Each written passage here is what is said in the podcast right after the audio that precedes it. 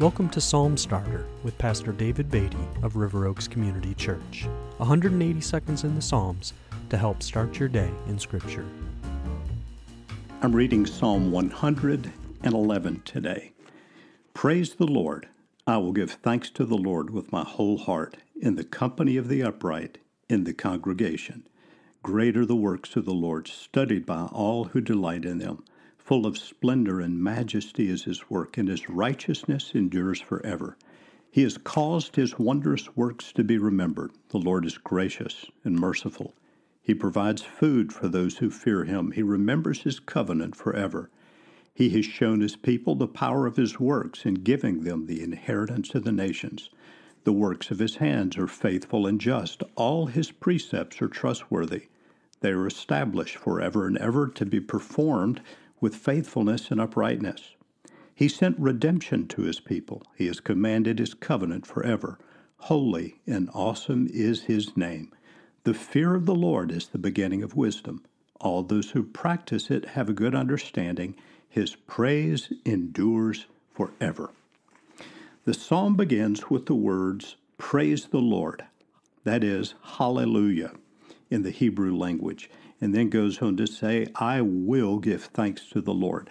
Psalm 111 is a remarkable composition because it is an alphabetic acrostic. That is, the first words of each of its 22 lines begin with the successive letters of the Hebrew alphabet. The psalm is a call to praise God in light of the greatness of his works. Repeatedly in the psalm, we see references to God's work or his works.